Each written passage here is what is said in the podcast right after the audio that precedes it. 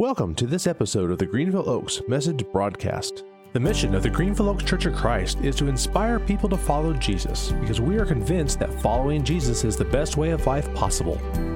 Find out more about Greenville Oaks or connect with us online at greenvilleoaks.org. As always, we ask that you subscribe to, rate, and review our podcast. It makes it easier for others to find us. And now, on to this week's message with lead minister Colin Packer.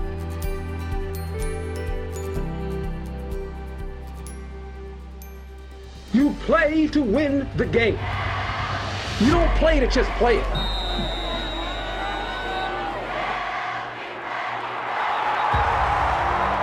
Come on, Lenny. Pump it in there, baby. Just keep matriculating the ball down the field, boys. But they are who we thought they were.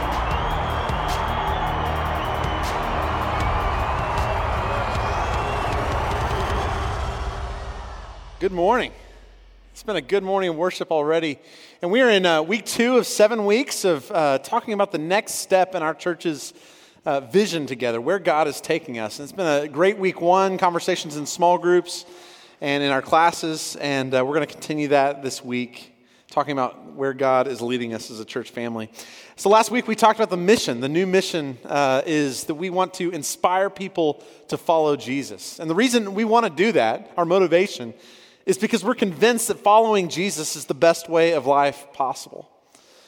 Uh, and that's all what a lot of churches would say about themselves, but the vision is how that gets worked out, the greater mission here at Greenville Oaks, in the midst of the passions that God has given to us, the place that we are in, and, uh, and the gifts that God has given this church. And so our vision is we see Collin County transformed uh, by mentoring thousands to trade the pursuit of artificial success for the abundant life in Jesus.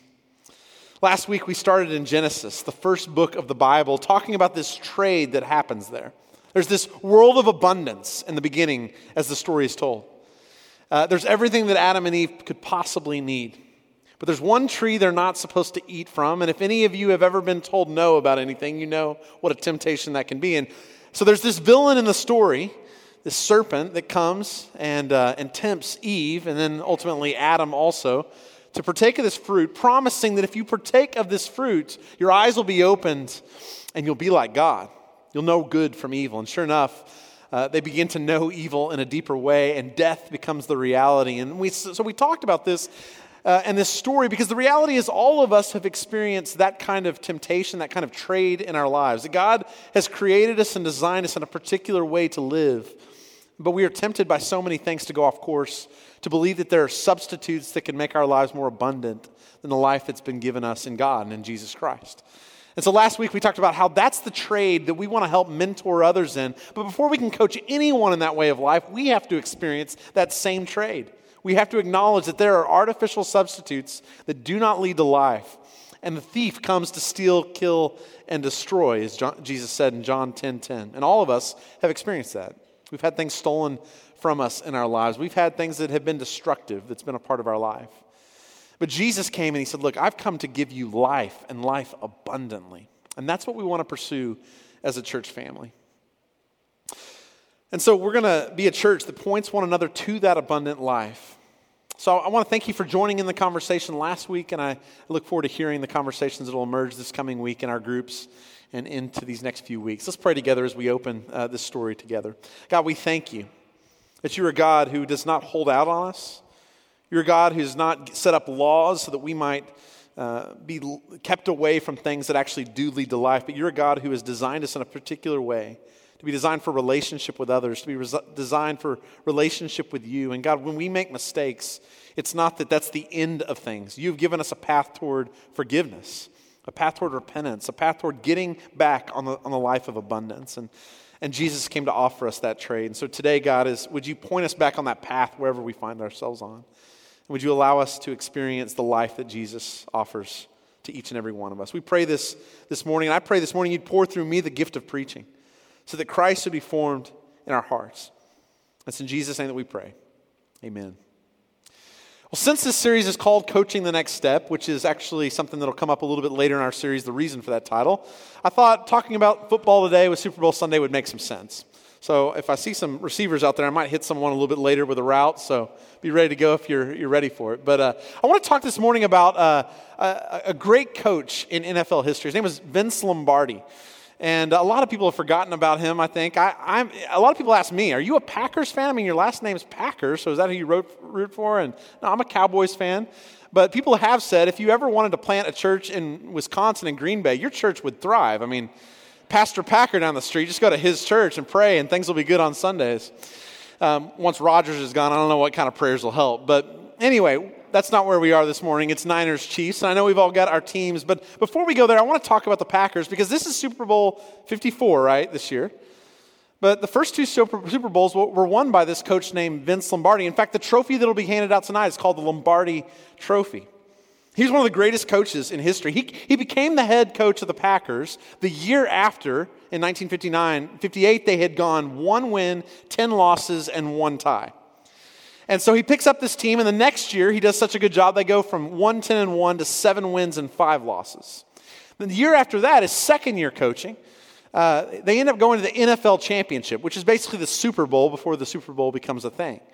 And they almost won that Super Bowl. They actually had the ball down less than a touchdown and got down to the nine yard line on the last play and didn't quite score to win that Super Bowl. So that summer, Coach Lombardi decided, all right, we're going to get back to camp and we're going to do things a little differently. He had this famous speech that many of you could probably quote the beginning of that speech. His speech started like this Gentlemen, this is a football.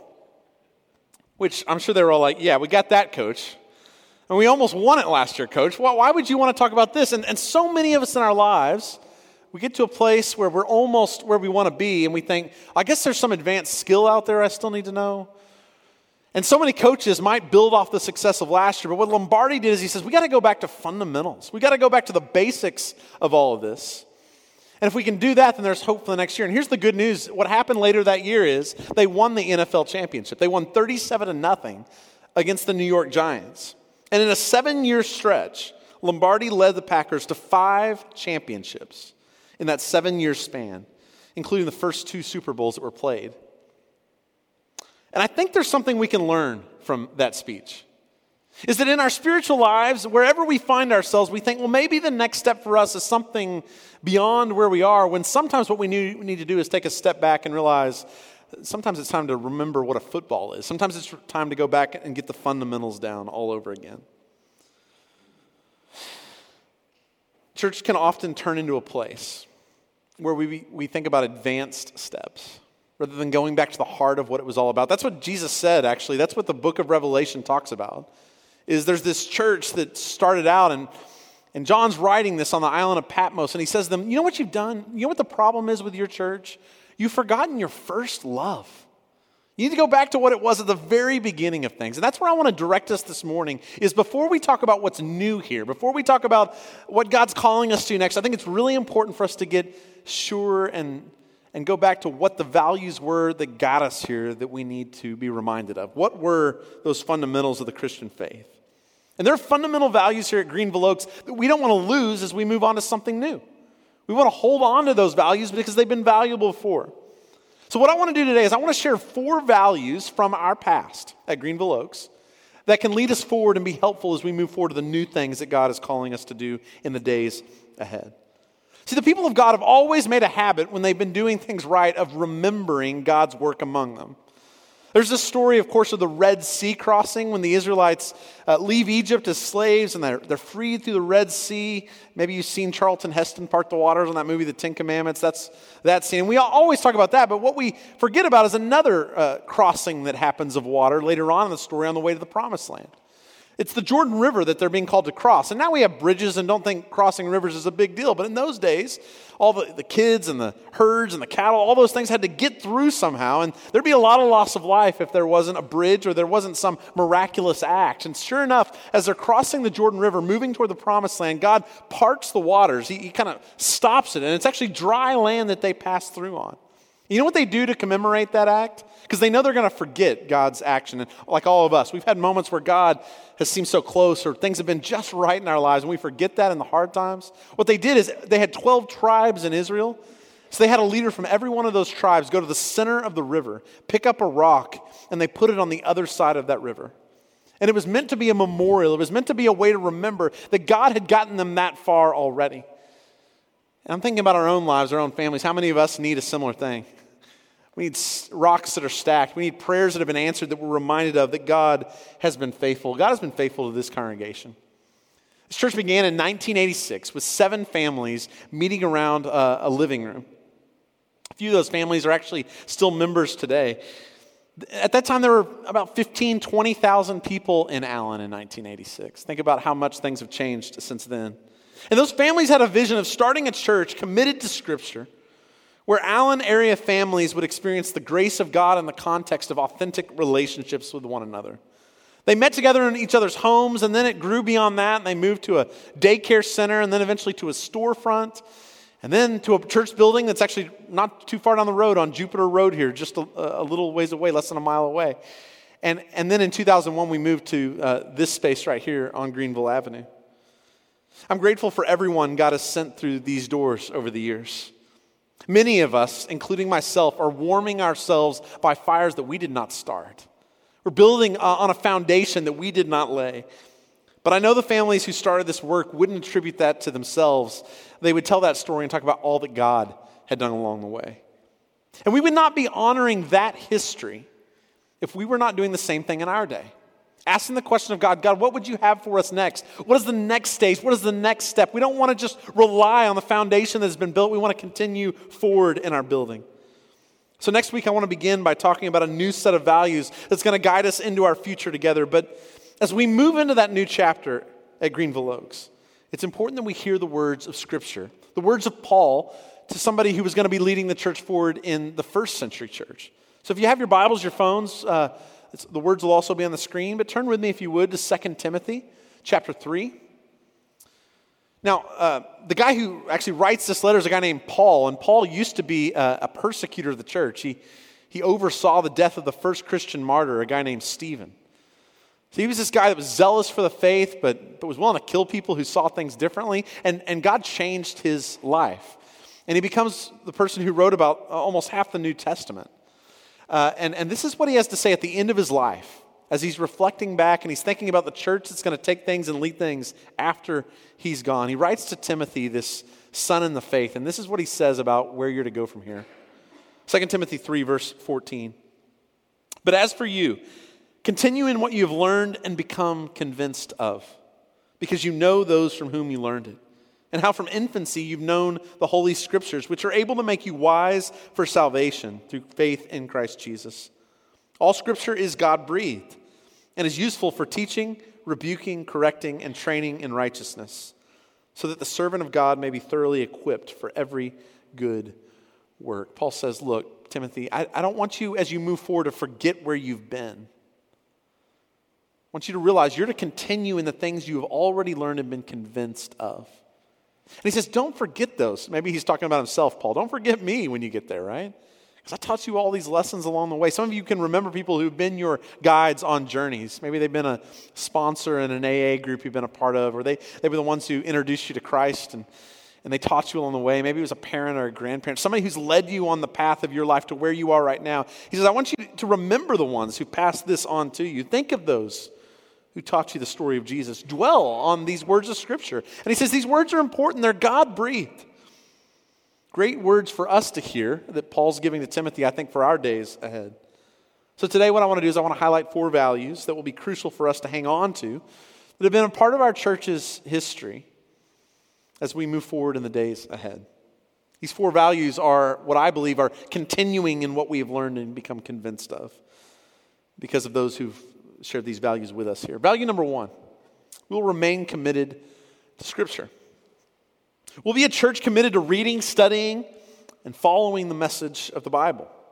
And we come from a tradition in churches of Christ that has, has really valued the Bible, of picking it up, of reading it, of always coming back to its words. But I think it's important for us to realize we don't come back to these words just repeating the words that have been given from the Spirit in previous generations. We come to Scripture inviting the Spirit of God to tell us in our own day new things, new insights. We've all had this experience, haven't we? I don't care how many times you have read over these words, you've underlined these words, words you've memorized maybe early on, and you come back to them, and there's something new that you never saw in it before on the 101st time you read it. It's the gift of scripture. It's, it's not like another book you just kind of put on the shelf and say, Well, I've read that one. This is one of those books that stayed for generations and it's continued to reveal and tease out things that God continues to want for this day and for this age. I've had this experience over and over again. It's the gift of why I love that I've got my grandfather's Bible. I've got my great grandfather's Bible who were leaders and they, they, they cared about the scriptures and they underline those words. I think it's great that we have these apps now and how available they are to us, but there's something about picking up the same book that my grandfather and my great grandfather had and seeing the words they underline and seeing what they emphasize, the notes on the margins. That's a gift I want to give to my children as well, for them to see this is something that shaped our family, our story. This was Paul's very advice to Timothy. The scriptures are able to make us wise for salvation.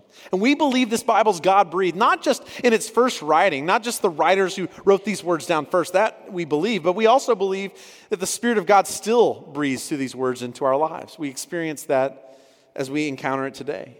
So in the future, no matter what challenges we face, we're committing to come back to Scripture all over anew, asking how God wants us to move forward as Paul mentioned to Timothy. Value number two we'll remain committed to Jesus and his way. We believe that God looks like Jesus. That's what Hebrews talks about, that he's the image of the invisible God. That's the way Colossians talks about this, that, that he is the exact representation of who God is. That's the gift, is that we live after the time of Jesus, where these gospels tell us that God lived among us. And so the way he taught, the way he lived, is the way that God is the clearest picture that we can possibly have. And Jesus shows us the path to the abundant life. This is why our mission and our motivation, our vision is packed with Jesus' language. As we say, we're here to inspire people to follow Jesus. That's one of those values, right? Why? Because we're convinced that he teaches us the way to life, the abundant life. His is the best way of life possible.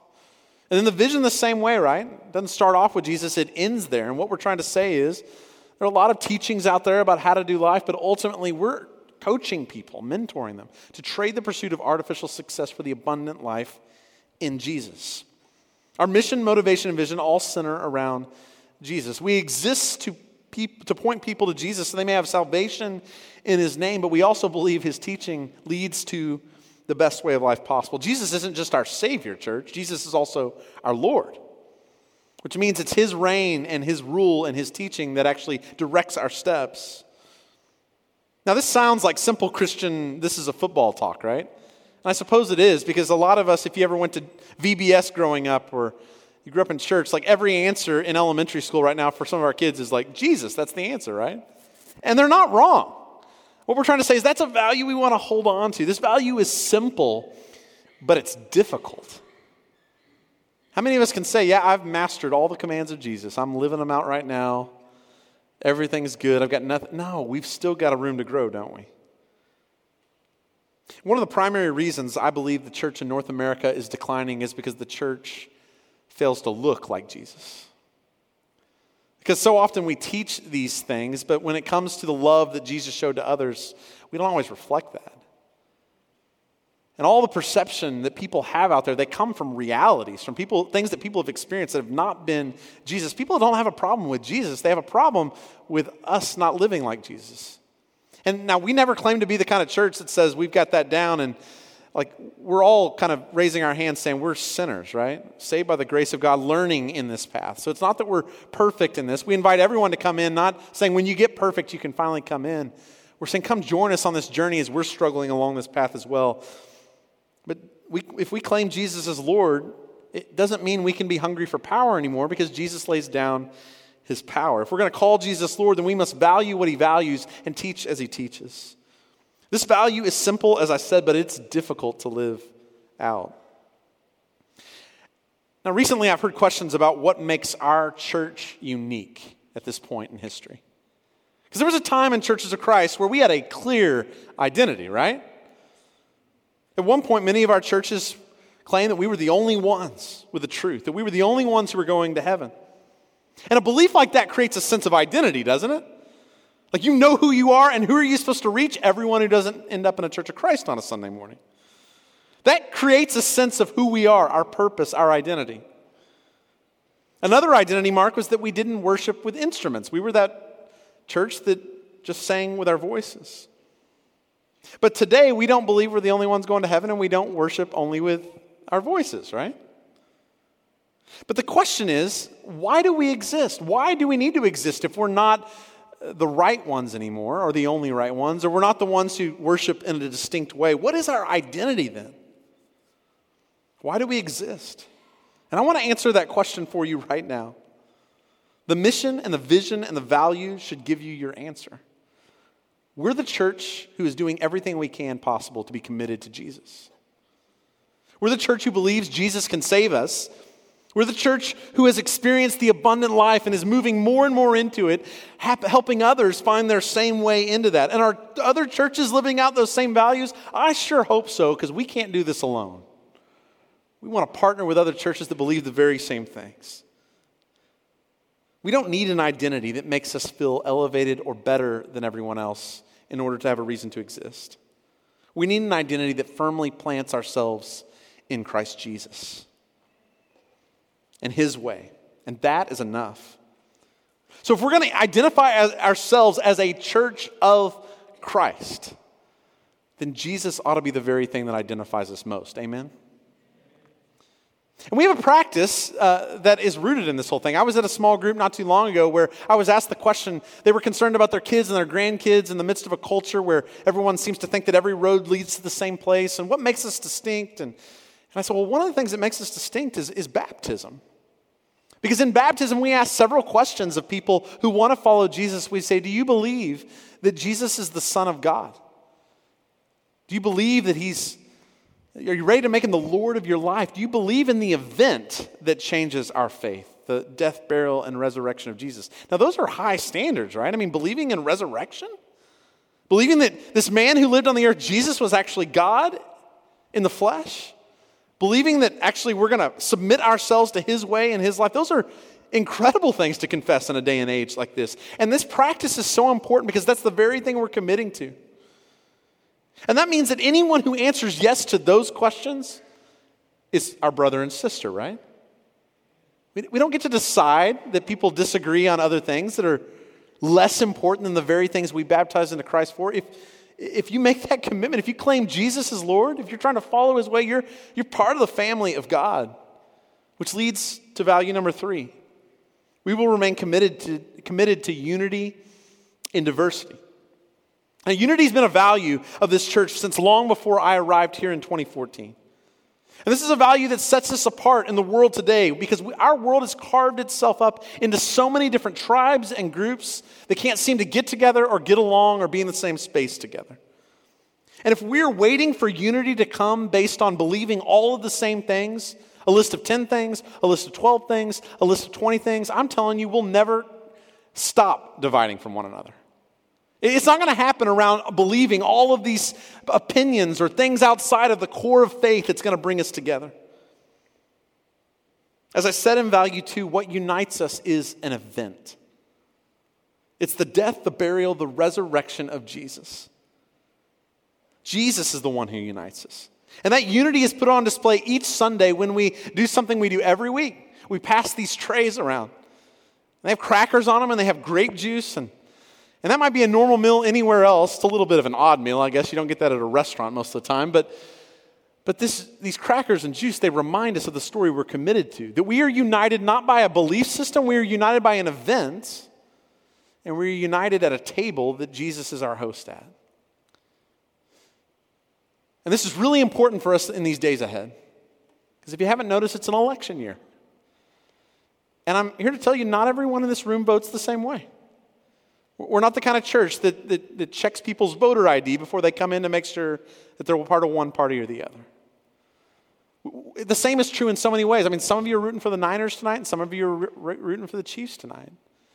And some of you believe this, and some of you believe that, and some of you are, make this amount of money, and some of you make this amount of money. We have all kinds of differences around here. But unity is not uniformity. Unity is and can and must be found in the midst of diversity, a diversity we hope and pray expands and grows around here. Because one of the most evangelistic witnesses we can offer the world is our commitment to reign, remain united in spite of our differences. Just think about the way the places you go around right now. That you can somehow disagree and still learn to be together in the midst of those disagreements. Very few places that happens. We plan to recommit to this value of a commitment to unity in our diversity, a growing diversity, we hope. Value four we'll remain committed to equipping families. As I said earlier, this church began with families who had a vision of starting a church where area families would experience the grace of God and authentic community with one another. And since those early days, Allen has blossomed into a place where people of different generations come and are finding a home and a place. This value has been important for God's people since the very beginning.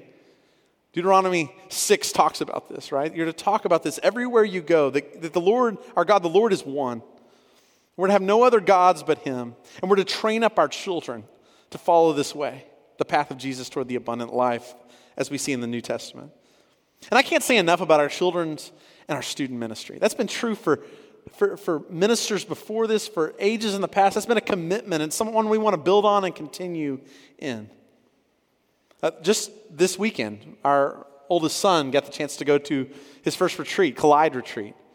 And just to see him coming in the door, some of you, you, you kids actually were there this week who were out there, which, if you're awake, I'm just amazed right now because I know you didn't get much sleep last night. And we had volunteers who gave of their weekend to be with my son and your sons and daughters and granddaughters and grandsons in order to see them commit to this way of life. And my, my son had the greatest time, and, and I'm glad because then my daughters are going to know they can have a great time in the future as well. I'm grateful for those volunteers. I'm grateful for all that are seeing them being raised in this way that is the way to life. Now, there are other values that we could talk about this morning, but these are the four that we've highlighted we want to carry forward from our past. A church cannot have values, though, unless each and every person here commits to those values. Values aren't shown just because we say we have values, they're shown because there's behaviors that are born out of those values. So I want to challenge you on these four values as we close this morning to ask you how do you really value these things? And if you do, what, what behaviors are you showing that actually show a value for them? So, first, how are you, uni- how are you committed? How do you value? What is it that would demonstrate to others around you that you value Scripture? Do the people around you know that? Is that obvious to others that Scripture is the thing that comes out of your mouth in a moment where you need discernment? Is it obvious because of the well worn pages of a book, or maybe for the first time you're opening it and you're trying to figure this out, wherever you are on that journey, I hope that you'll find behaviors that'll actually find a commitment to this because it's through the scriptures that we're led to Jesus, who's the way to life. Or how about this? How do people know that you're committed to Jesus and his way? How would they know that based on your behavior, based on the things that you do, and how you live out your life? It's one thing to call ourselves Christians, it's another to actually be the kind of uh, aroma of Christ, this beautiful like invitation to others to say, I live this way because Jesus has taught me this way. It may be simple, the words of Jesus. It's not always easy. So, how are we valuing that? Number three, how are you valuing in your life unity and diversity in this moment? Do you just surround yourself with people who believe all the same things that you do? See everything the same way that you do, so it's easier that way? Or are you finding ways and places to enter into that you're challenged by the people around you and challenged to love them in the midst of that. How can our church do that more in the days ahead? And then finally, how are you equipping families? I hope your own family uh, that you've got around you, you're finding ways to try to equip them well for the life ahead. But I hope you'll also be doing that in the midst of this community, that you're helping in some way to walk with others, to mentor them, to teach in classes, to be in nursery, to do all those things that are needed to help equip our families. We want to do more of that in the days ahead. Well, this week we're going to have more opportunities to share in groups and classes in future weeks to continue the conversation. I look forward to hearing how those conversations go. But next week, I'll begin to share more of our shared values for the weeks to come, for the, for the years to come uh, in our future. But uh, thank, thanks for being here this morning. Let's pray as we close today. God, we, we thank you for you, the scriptures that you've handed on throughout the generations. We're grateful for Jesus, who is our Savior and our Lord. And for some of us, we haven't yet made that decision. I pray that wherever we find ourselves on that, God, that you would just lead us gracefully toward the path that is the abundant life in Jesus. That's my prayer for everyone in this community, God. Is that that's what saved my life. And I pray it would continue to save others as well. My, my prayer this morning also is that you would uh, help us be a church that better demonstrates the diversity of the body of Christ. Because we know one day in heaven there are going to be people of every tribe, tongue, and language singing the praises of, of your name. And God, we don't want to just wait on eternity for that to happen. We want to represent that better now in unity together. So, God, help us to do that. And God, we also pray that you would help us to raise our children, help us to be the kind of parents and grandparents and uh, mentors and coaches, God, that help equip others in this way of life. God, we love you, and we're trying to find our way to this abundant life. Pray you would help us and that you would guide us on the way with others that are on the same path. We pray this in the name of Jesus. Amen. Thank you for listening to this message from the Greenville Oaks Message Broadcast. We hope this message helps you to inspire people to follow Jesus because you're convinced, like we are, that following Jesus is the best way of life possible. Connect with us on Twitter. You can find and follow us there at Greenville Oaks. Discover more about the Greenville Oaks Church online at greenvilleoaks.org.